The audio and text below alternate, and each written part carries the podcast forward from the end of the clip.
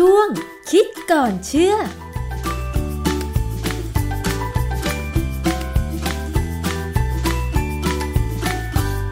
พบกันในช่วงคิดก่อนเชื่อกับดรแก้วกังสดานนภัย นักพิษวิทยากับดิฉันชนาทิพไพรพงศ์นะคะ วันนี้เรามาคุยเกี่ยวกับงานวิจัย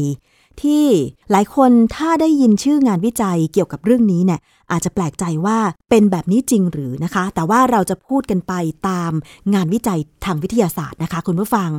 มีงานวิจัยที่กล่าวว่า ผู้มีมโนธรรมจะอายุยืน แปลกใจไหมคะคุณผู้ฟัง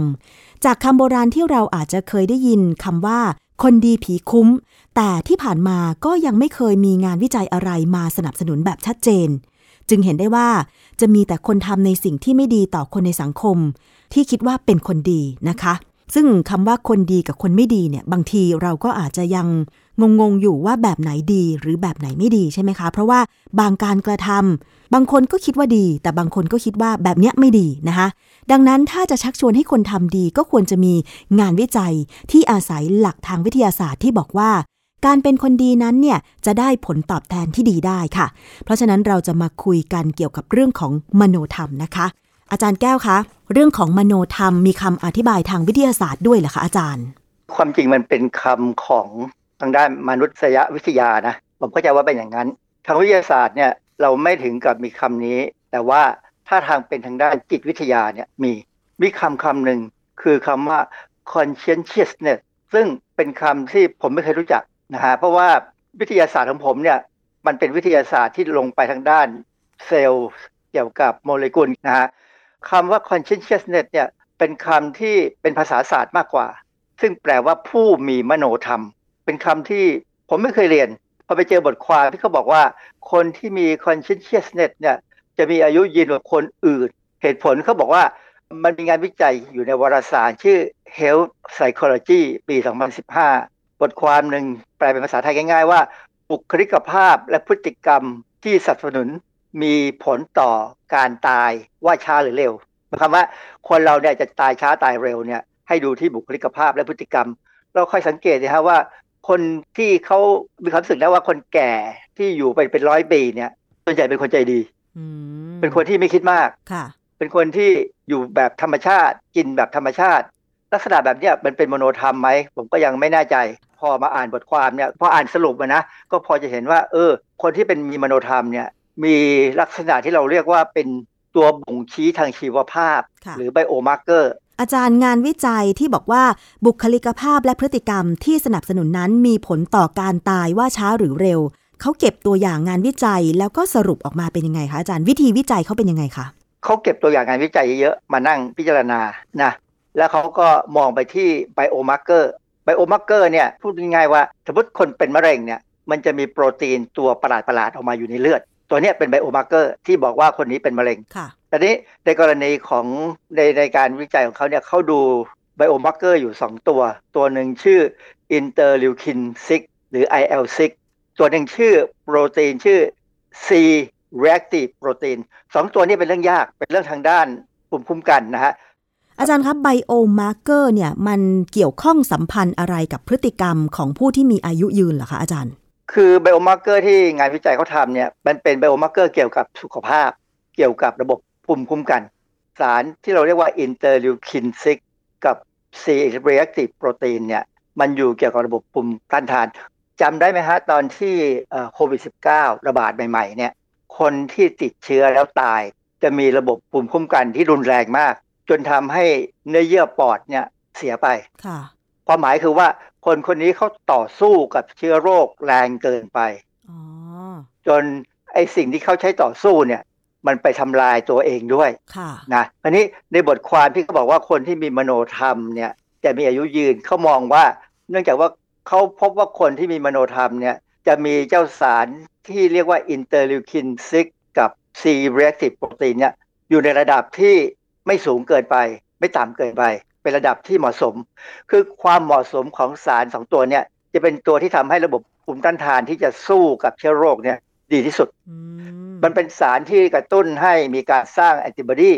มีสารที่เป็นสารที่จะกระตุ้นให้มีการสร้าง memory cell ที่สำหรับจะสู้กับเชื้อโรคเมื่อเข้ามาใหม่อะไรเงี้ยนะค่ะเพราะฉะนั้นเนี่ยอย่างกรณีของไอโควิด -19 ที่เป็นโอไมครอนเนี่ยเขาพบว่ามันเข้าไปติดเชื้อที่ทางเดินหายใจตอนต้นได้เร็วมากได้ดีมาก จนไม่ลงไปที่ปอด พอไม่ลงไปที่ปอดเนี่ยปอดก็ไม่เสียค่ะและถ้าร่างกายสู้ไหวแต่แรกเนี่ยก็จะไม่มีปัญหาอ๋อ นะมันเป็นอย่างนั้นค่ะเพราะฉะนั้นนี่คือลักษณะว่าที่เขาบอกว่าดัชนีไบโอมาร์เกอร์หรือตัวบ่งชี้ทางชีวภาพเนี่ยคือสองตัวเนี่ยจะมีอย่างเหมาะสมในคนที่มีมโนธรรม สิ่งหนึ่งที่น่าสนใจคือ คนที่มีมโนธรรมเนี่ยดูจะเป็นคนดีอือฮึเป็นคนที่ใจเย็นเพราะอะไรคำอธิบายนะเขาบอกว่าผู้มีมโนธรรมหรือ consciousness เนี่ยเออมันมีอีกคำหนึ่งก่อนอื่นนะคำว่า conscious conscious นี่แปลว่ามีสติค่ะแต่ conscientiousness เนี่ยบอกว่ามีมโนธรรม จะเป็นคนที่มีความรับผิดชอบ มีระเบียบ และสามารถควบคุมตนเองได้ค่ะต้องถามว่ามีใครบ้างที่เป็นอย่างนี้ คนส่วนใหญ่ที่เป็นอย่างนี้คือ พระสงฆ์ที่ดีๆนะพระสงฆ์ที่ดีๆ ที่เรานับถือเรากราบไหว้ได้เนี่ยจะเป็น ลักษณะแบบเนี้ยแต่ถ้าพระสงฆ์ไม่มีลักษณะความรับผิดชอบ ไม่มีระเบียบและควบคุมตนเองไม่ได้เนี่ยเช่นไปกินเหล้าเมายาหรือเสกน้ำมนต์อะไรตามเนี่ยนะมันเป็นลักษณะที่ว่าไม่ใช่ทางพุทธศาสนาเนี่ย อันนี้เราไม่เรียกว่าคนมีมโนธรรมค่ะ นั่นคือลักษณะของผู้มีมโนธรรมนะคะ ที่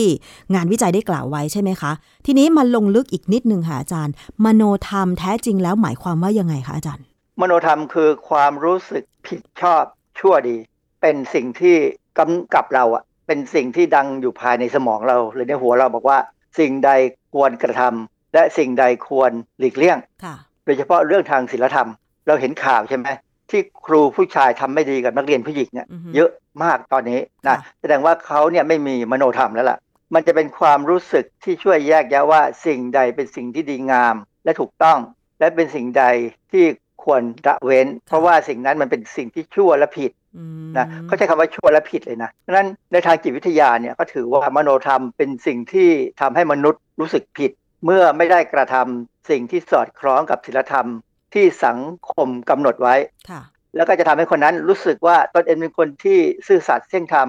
เมื่อได้ปฏิบัติตามบรรทัดฐานของสังคม คือทุกอย่างเนี่ยมันขึ้นกับสังคมนะค่ะถ้าสังคมบอกว่านี่ดีก็ควรทำสังคมบอกว่านี่ไม่ดีก็ ไม่ควรทำค่ะ แต่ไม่ใช่ลักษณะของเข้าเบิงตาหลิวต้องหลิวตาตามนะ อันนั้นไม่ดีแน่เพราะว่าบางสังคมหรือบางกลุ่มชนเล็ก ๆ เนี่ยเขามีอะไรที่ไม่ค่อยดี แต่ส่วนใหญ่ทุกคนทำเนี่ย อันนี้เราไม่ควรทำตามค่ะ เพราะฉะนั้นนี่คือคำว่ามโนธรรมในทางจิตวิทยานะคะนั่นก็คือสิ่งที่ทำให้มนุษย์ คิดอยู่ตลอดมีสติอยู่ตลอดว่าอะไรควรทำอะไรไม่ควรทำและเป็นสิ่งที่สังคมเห็นด้วยหรือไม่ใช่ไหมคะอาจารย์ แต่ว่าในทางจิตวิทยาลักษณะของคนที่มีบุคลิกภาพที่ประกอบขึ้น แล้วก็เป็นวิถีทางที่บุคคลดำเนินชีวิต และมีผลกระทบในเชิงบวกมากกว่าผู้อื่นนั้นเป็นยังไงคะอาจารย์ ผมไปดูตาม เว็บไซต์ต่างๆ ที่เขาพูดถึงเรื่องมโนธรรมนะทั้งภาษาไทยภาษาอังกฤษนะแล้วก็มีบางเว็บเนี่ยเขาให้คำจำกัดความสั้นๆได้ดีมากเขาบอกว่า คนที่น่าจะดูว่าเป็นคนมีมโนธรรมเนี่ยจะมีบุคลิก 5 ประการ เรื่องที่หนึ่งก็คือเรื่องการเปิดรับสิ่งใหม่ๆ อยู่เสมอ ภาษาอังกฤษใช้คำว่า openness คือคนที่ไม่ได้ยึดมั่นกับอะไรจนบอกว่า อันนี้คือสิ่งที่ถูกต้อง แต่บางอย่างเนี่ยบางครั้งเนี่ยสิ่งที่ถูกต้องในวันนี้มันอาจในอนาคต อาจจะไม่ค่อยถูกต้องแล้วต้องเปลี่ยนความคิดค่ะนะถ้ามีหลักฐานที่ชัดเจนค่ะนะฮะประการที่สองคือต้องมี conscientiousness ก็คือมีระเบียบวินัยที่จะพึ่งพาได้ มีประสิทธิภาพ มีความรับผิดชอบสูง ชอบวางแผน และก็เตรียมพร้อมอยู่เสมอค่ะคืออันนี้ลักษณะของหัวหน้างานเลยนะ ที่ต้องมีเรื่องแบบนี้นะฮะเรื่องที่สามที่ต้องมีคือมีเขาเรียกว่า extraversion คือลักษณะคนที่มีอารมณ์ดีเป็นมิตรกับคน ชอบพบปะผู้คน คือมันมีอีกคำหนึ่งคือ introversion คือคนที่อยู่กับอารมณ์ดีตัวเองไม่ดีไม่รู้ล่ะ คือเป็นมิตรไม่เป็นมิตรก็ไม่รู้ แล้วก็ไม่ค่อยชอบเจอคนอย่างผมเนี่ย ผมค่อนข้างจะเป็น introversion หรือ introvert เออเขามีอีกคำหนึ่งคำว่า introvert ซึ่งผมเป็นอย่างนี้นะคือถ้าถ้าผมไปอยู่ในสังคมใหม่ๆเนี่ยผมจะเงียบนะไม่ค่อยคุยกับใคร จนกว่าจะเจอคนที่พูดรู้เรื่องเรื่องเดียวกันรู้เรื่อง ก็จะคุยยาวเลย เพราะฉะนั้นเนี่ยอันนี้เป็นลักษณะที่ผมพยายามแก้ พยายามจะเป็น extraversion คือเป็นคนอารมณ์ดีเป็นมิตรพบปะผู้คน แต่บางครั้งมันทนไม่ไหวมันลำคาญอือฮึมันลำคาญแล้วก็ไม่ทำนะฮะเพราะฉะนั้นอันนี้เป็นสิ่งที่ผมขาดเออเรื่องที่สี่ที่เขาบอกว่าคนที่เป็นผู้มีมโนธรรมควรมีคือ agreeableness หมายความว่าเป็นคนที่เข้าอกเข้าใจคนอื่นค่ะนึกถึงใจคนรอบข้างอืมซึ่งอันเนี้ยเป็นเรื่องที่ผมก็ไม่รู้ว่าผมทำถูกหรือทำผิดนะ เวลาผมหยิบท็อฟฟี่ขึ้นมาอมเนี่ย ผมจะเก็บกระดาษ ท็อฟฟี่ไว้ในกระเป๋า ผมจะไม่ทิ้ง ผมมีความรู้สึกว่าถ้าทิ้งไปเนี่ยต้องมีคนมาเก็บบางครั้งเนี่ยเราจะเห็นว่าคนบางคนเขาไม่ทำตามนี้เขาเขาไม่สนใจอยากจะทิ้งอะไร อยากจะขีดเขียนอะไรก็ทำผนังสวยๆอยู่ก็ไปพ่นสีเงี้ยใช่ไหมแสดงว่าไปสนใจคนอื่นเลย อีกเรื่องหนึ่งที่สำคัญคือ neuroticism คือเป็นคนที่มีนิสัยเตรียมพร้อมที่จะเผชิญสิ่งร้าย คือคิดในแง่ร้ายที่สุดเอาไว้ก่อนค่ะแล้วก็วางแผนว่าจะป้องกัน คือไม่ได้คิดไม่ได้คิดแต่ว่าสิ่งร้ายๆนะแต่ว่า วางแผนที่จะป้องกันว่าถ้ามันเกิดขึ้นจะทำยังไง เราจะสังเกตไหมว่า ปัจจุบันเนี่ยเราเห็นว่าการที่เราอย่างหมูแพงเนี่ย ไม่มีใครเคยคิดใช่ไหมว่าหมูจะแพง เรื่องจริง ๆ แล้วเนี่ยคนที่ควบคุมเรื่องแบบเนี้ยต้องคิดไปล่วงหน้าว่าถ้าหมูจะแพงจะทำยังไง หรือถ้าหมูถูกเกินไปจะทำยังไงค่ะเขาไม่คิดนะอืมเพราะฉะนั้นเราเลยกินหมูแพงแล้วเดี๋ยวมันก็ถูกลงไป แล้วเดี๋ยวคนเลี้ยงหมูก็จะโวยวาย เพราะฉะนั้นบุคลิกภาพทั้ง 5 อย่างเนี่ยคือสิ่งที่เขาคิดว่าผู้มีมโนธรรม ควรจะมีอืมและแสดงออกมาให้เห็น จริง ๆ แล้วเนี่ยผมมองว่าลักษณะเนี้ยคือลักษณะของนักการเมืองที่เราต้องการค่ะ ลักษณะ 5 ประการของผู้มีมโนธรรมนี่มันมีงานวิจัยรองรับไหมอาจารย์ ความจริงเป็นงานวิจัยทางด้านเกี่ยวกับการบริหารงานบุคคลนะค่ะงานวิจัย อย่างเช่น บทความหนึ่งในวารสารเอ่อชื่อ personality and individual differences ชื่อวารสารนี้ก็เป็นลักษณะทางด้านการบริหารงานบุคคลนะนะ ปี 2019 เนี่ยเขามีบทความที่แปลเป็นภาษาไทยว่า ปัจจัย 5 ประการของการควบคุมบุคลิกภาพและอารมณ์ คือความจริงเรื่องแบบเนี้ยถ้าเราสอนเด็กตั้งแต่ประถมต้นนะให้เขาเข้าใจเรื่องพวกนี้ก่อน คืออย่าไปสอนอะไรที่เป็นวิชาการลึกซึ้งมากเกินไปนะสอนแค่นี้ก่อนเนี่ย ให้เด็กเป็นเด็กที่มีมโนธรรมได้เนี่ยนะผมว่าเราได้ประชาชนที่ดีมากเลย เยอะขึ้น เราไม่เคยสอนเรื่องแบบนี้นะนึกไม่ออกอะว่า มีการสอนแบบนี้ไหมแต่ว่าอาจจะมีโรงเรียนบางแบบที่เป็นโรงเรียนที่ทันสมัย อาจจะสอนแบบนี้ได้ค่ะแล้วก็ผมเข้าใจว่าโรงเรียนในแถวสแกนดิเนเวียนเนี่ยเขาสอนเรื่องแบบนี้อืมค่ะสอนให้คนเนี่ยเป็นคนดีในสังคมก่อน ที่จะให้คนดีในสังคมมีความรู้ทางวิชาการค่ะ อาจารย์ช่วยสรุปหน่อยค่ะว่า จริง ๆ แล้วเนี่ยงานวิจัยที่มันเกี่ยวเนื่องกับเรื่องของศิลธรรม การวางตัว หรือมโนธรรมเนี่ย มันสัมพันธ์กันใช่ไหมคะอาจารย์ เป็นความสัมพันธ์ทางวิทยาศาสตร์ที่เขาบอกว่า คนมีมโนธรรมจะมีสุขภาพในระยะยาวที่ดี เพราะว่าระบบภูมิคุ้มกันเขาจะดีค่ะ